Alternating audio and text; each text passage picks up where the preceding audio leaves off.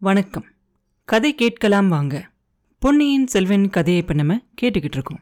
குந்தவை வந்து மந்தாகினி தேவி கிட்ட நடந்து போறாங்க இல்லையா? அவங்க வரதை பார்த்துட்டு அவங்க குந்தவையை உத்து பார்க்குறாங்க. அப்ப யாருமே எதிர்பார்க்காத ஒரு விஷயத்த குந்தவை செஞ்சிடறாங்க. சட்டுன்னு அவங்க காலில் விழுந்து நமஸ்காரம் பண்ணிடுறாங்க. அவங்க காலில் விழுந்த உடனே மந்தாகினி தேவியோட கண்ணில் அப்படியே கண்ணீர் பெருகி நிற்கிது அவங்க குனிஞ்சு குந்தவையை தூக்கி எடுத்து கட்டி பிடிச்சிக்கிறாங்க. அதுக்கப்புறம் இளைய பிராட்டி அவங்களோட ஒரு கையை மந்தாகினி தேவி மேல தோல் மேல வச்சு அப்படியே அணைச்ச மாதிரி அவங்கள பிடிச்சுக்கிட்டு சக்கரவர்த்தி படுத்திருந்த கட்டில் பக்கத்துல கூட்டிகிட்டு வராங்க. அப்பதான் சக்கரவர்த்தினி அதாவது குந்தவை அவங்க அம்மா மந்தாகினி தேவியோட முகத்தையே நல்லா பாக்குறாங்க. பார்த்தா அவங்களோட நெத்திலேருந்து ரத்தம் வழிஞ்சிக்கிட்டு இருக்கு. உடனே சுவாமி நீங்க தானா விளக்கு எரிஞ்சு இப்படி காயப்படுத்திட்டீங்க? ஐயோ என்ன காரியம் செஞ்சிட்டீங்க? அப்படின்னு சொல்லி கேட்பாங்க மகாராணி. இல்லை இல்லை நான் எரிஞ்ச விளக்கு இவன் மேல விழுகவே இல்ல. அதுக்கு முன்னாடியே கீழே விழுந்துருச்சு. நான் இருந்தேன் அப்படின்னு இவ சொன்னாலும் சொல்லுவா. நீங்க எல்லாரும் நம்பிடுவீங்க நீங்க எல்லாருமே அவ கட்சியில தான் இருக்கீங்க. மலைமான் மகளே இவ மேல நீ கூட பரிதாபப்படுறியா என்ன? இவ யாரு அப்படிங்கறது உனக்கு தெரியுமா? அப்படின்னு கேட்பாரு சுந்தர சோழர் தெரியும் சுவாமி. இவங்க என்னோட குல தெய்வம். சோழர் குலத்துக்கே தெய்வம். என்னோட அருமை மகனை காவேரியில மூழ்கிராம காப்பாத்தி கொடுத்த தெய்வம் இல்லையா இவங்க? அப்படிம்பாங்க மகாராணி. ஆஹா நீ கூடவா அப்படி நம்புற? குந்தவை ஒருவேளை உன்கிட்ட அப்படி சொன்னாலா அப்படின்னு கேட்பாரு மகாராஜா. நானே கண்ணால தான் சொல்றேன். குந்தவியும் அப்ப குழந்தையா தானே இருந்தா? அவளுக்கு என்ன தெரிஞ்சிருக்க முடியும்? அருள்மொழியை காப்பாத்தினது மட்டும் இல்ல.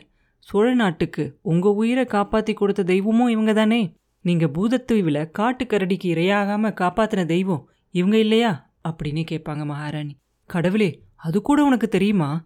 இவ இத்தனை நாளா உயிரோட இருந்துகிட்டு இருக்கா அப்படிங்கறதும் உனக்கு தெரியுமா? அப்படின்னு கேட்பார் ராஜா. கொஞ்ச நாளா தெரியும். தெரிஞ்சதுனால தான் இவங்களை ஈழ நாட்டிலேருந்து கூட்டிகிட்டு வர சொல்லி முதன் மந்திரி கிட்ட நான் சொல்லிக்கிட்டு இருந்தேன் அப்படிம்பாங்க மகாராணி.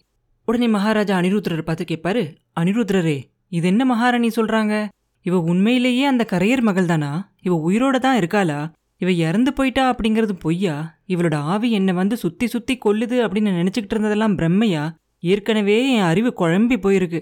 எல்லாரும் அசைந்து என்னை முழு பைத்தியமாக்கிறாதீங்க அப்படிம்பாரு சக்கரவர்த்தி. அப்போ அனிருத்ர சொல்லுவாரு பிரபு இவங்க கரையர் மகள் தான் அப்படிங்கிறது உண்மைதான். இவங்க இறந்து போகலை அப்படிங்கிறது உண்மைதான்.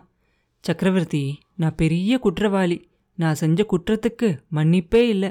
ஆனாலும் நீங்கள் தயவு செஞ்சு அப்படின்னு அவர் சொல்லிக்கிட்டு இருக்கும்போதே ராஜா சொல்லுவார் முதன் மந்திரி இப்போ தெரியுது.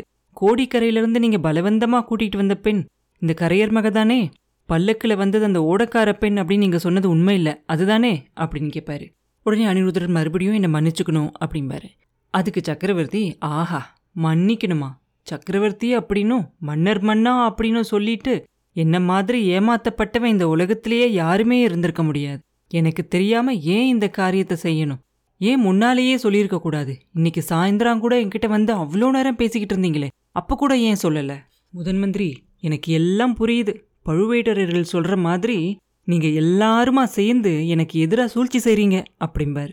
உடனே அனிருத்தர் சொல்லுவார் நாங்கள் சூழ்ச்சி செஞ்சது என்னமோ உண்மைதான். ஆனால் உங்களுக்கு எதிராக சூழ்ச்சி செய்யலை. எப்படியாவது கரையர் மகளை உங்ககிட்ட கொண்டு வந்து உங்கள் முன்னாடி சேர்க்கணும் அப்படின்னு தான் நினச்சோம். அவள் கடலில் இறந்து போயிட்டு தான் நினச்சி உங்கள் மனசு ரொம்ப வேதனைப்பட்டுக்கிட்டு இருந்துச்சு அப்படின்னு மகாராணி மூலமாக நான் தெரிஞ்சுக்கிட்டேன். அதுக்கப்புறம் தான் நான் இந்த முடிவுக்கு வந்தேன். மகாராணியும் அப்படி தான் என்கிட்ட ஆணையிட்டு இருந்தாங்க. ஆனால் அவங்கள கூட்டிகிட்டு வர்றது சாதாரணமான காரியமாக இல்லை. ரொம்ப சிரமமாக இருந்துச்சு. அவங்க உயிரோடு இருக்கிறதா சொன்னால் அதை நீங்கள் நம்ப மாட்டீங்க. அதனால அவங்கள எப்படியாவது இங்கே கொண்டுகிட்டு வந்து உங்கள் முன்னாடி செய்ததுக்கப்புறமா சொல்லலாம் அப்படின்னு நினச்சிக்கிட்டு இருந்தேன். நேத்திக்கு சாயந்தரம் கிட்டத்தட்ட கோட்டை வாசல் வரைக்கும் வந்த மந்தாகினி தேவி அதுக்கப்புறம் மறைஞ்சு போயிட்டாங்க. அவங்களுக்கு பதிலாக இந்த பெண் பல்லக்கில் வந்தா.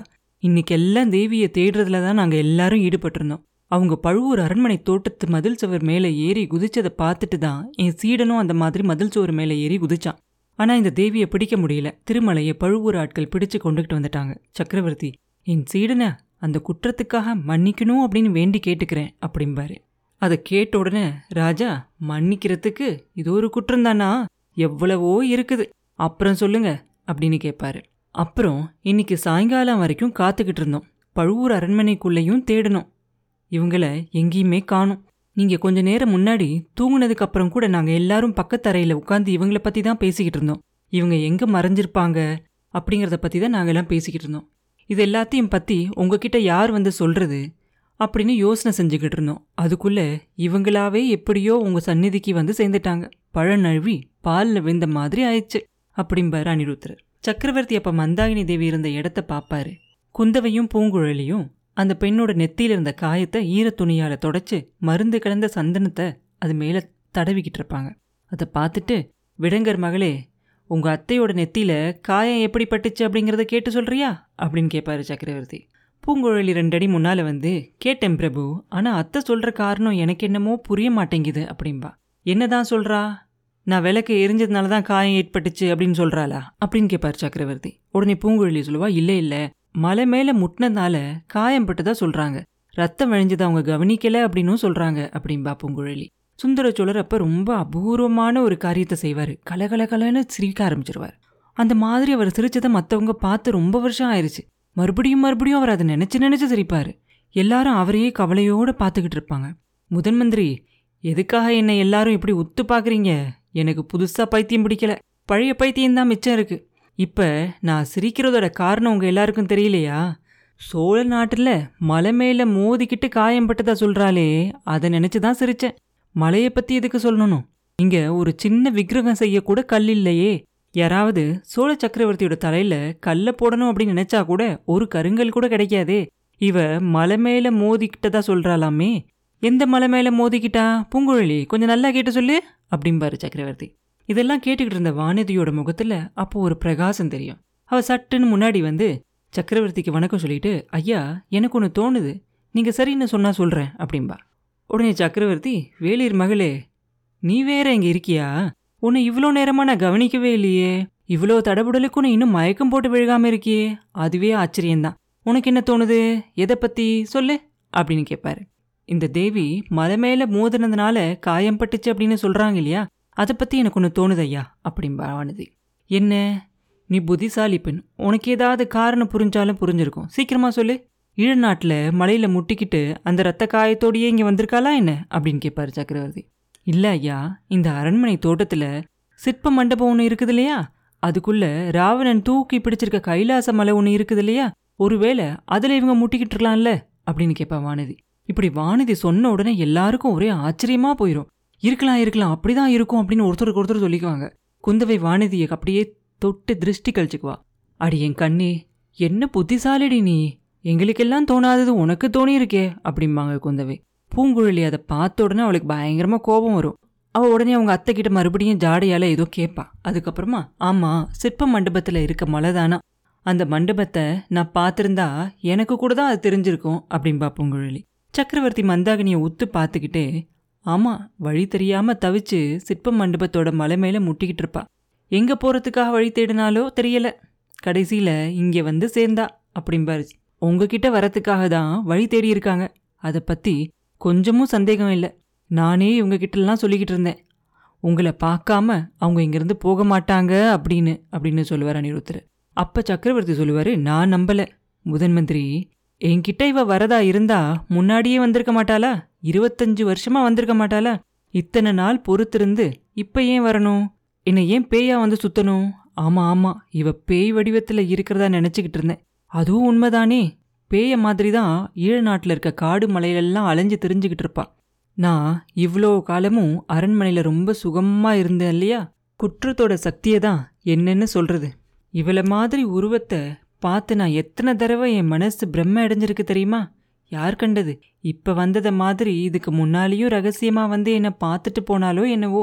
நான் பிசாசு அப்படின்னு நினைச்சு பயந்து போயிட்டேன்.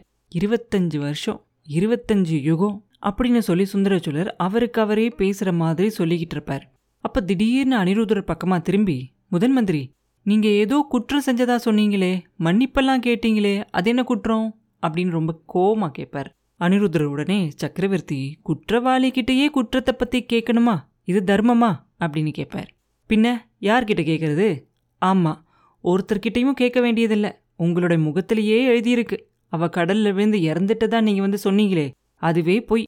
இருபத்தஞ்சு வருஷமா அந்த பொய்யை நீங்க சாதிச்சுக்கிட்டு இருக்கீங்க. நானும் நம்பிக்கிட்டு இருக்கேன். அனிருதரரே உண்மையிலேயே உங்களோட குற்றம் ரொம்ப பயங்கரமானது அப்படிம்பாரு சக்கரவர்த்தி. அதுக்கு நான் மட்டும் பொறுப்பாளி இல்லை சக்கரவர்த்தி. கரையர் குலமகளும் தான் பொறுப்பாளி. அவங்க கடல்ல விழுந்தது என்னமோ உண்மை. அதுக்கப்புறமா புனர்ஜென்மம் எடுத்தாங்க. உங்ககிட்ட அவங்க உயிரோடு இருக்கிறத சொல்ல வேண்டாம் அப்படின்னு என்கிட்ட வாக்குறுதி வாங்கிக்கிட்டாங்க. வாக்குறுதியை கொடுக்கலனா மறுபடியும் உயிரை விட்டுருவேன் அப்படின்னு சொன்னாங்க.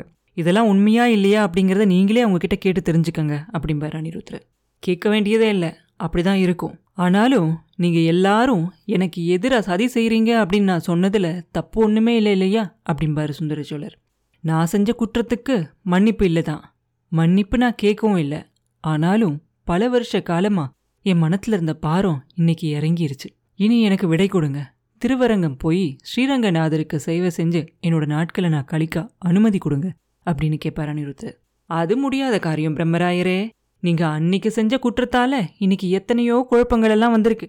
அது எல்லாத்தையும் சரி செஞ்சுட்டு இல்லையா நீங்க ரங்கநாதருக்கு சேவை செய்ய போகணும்?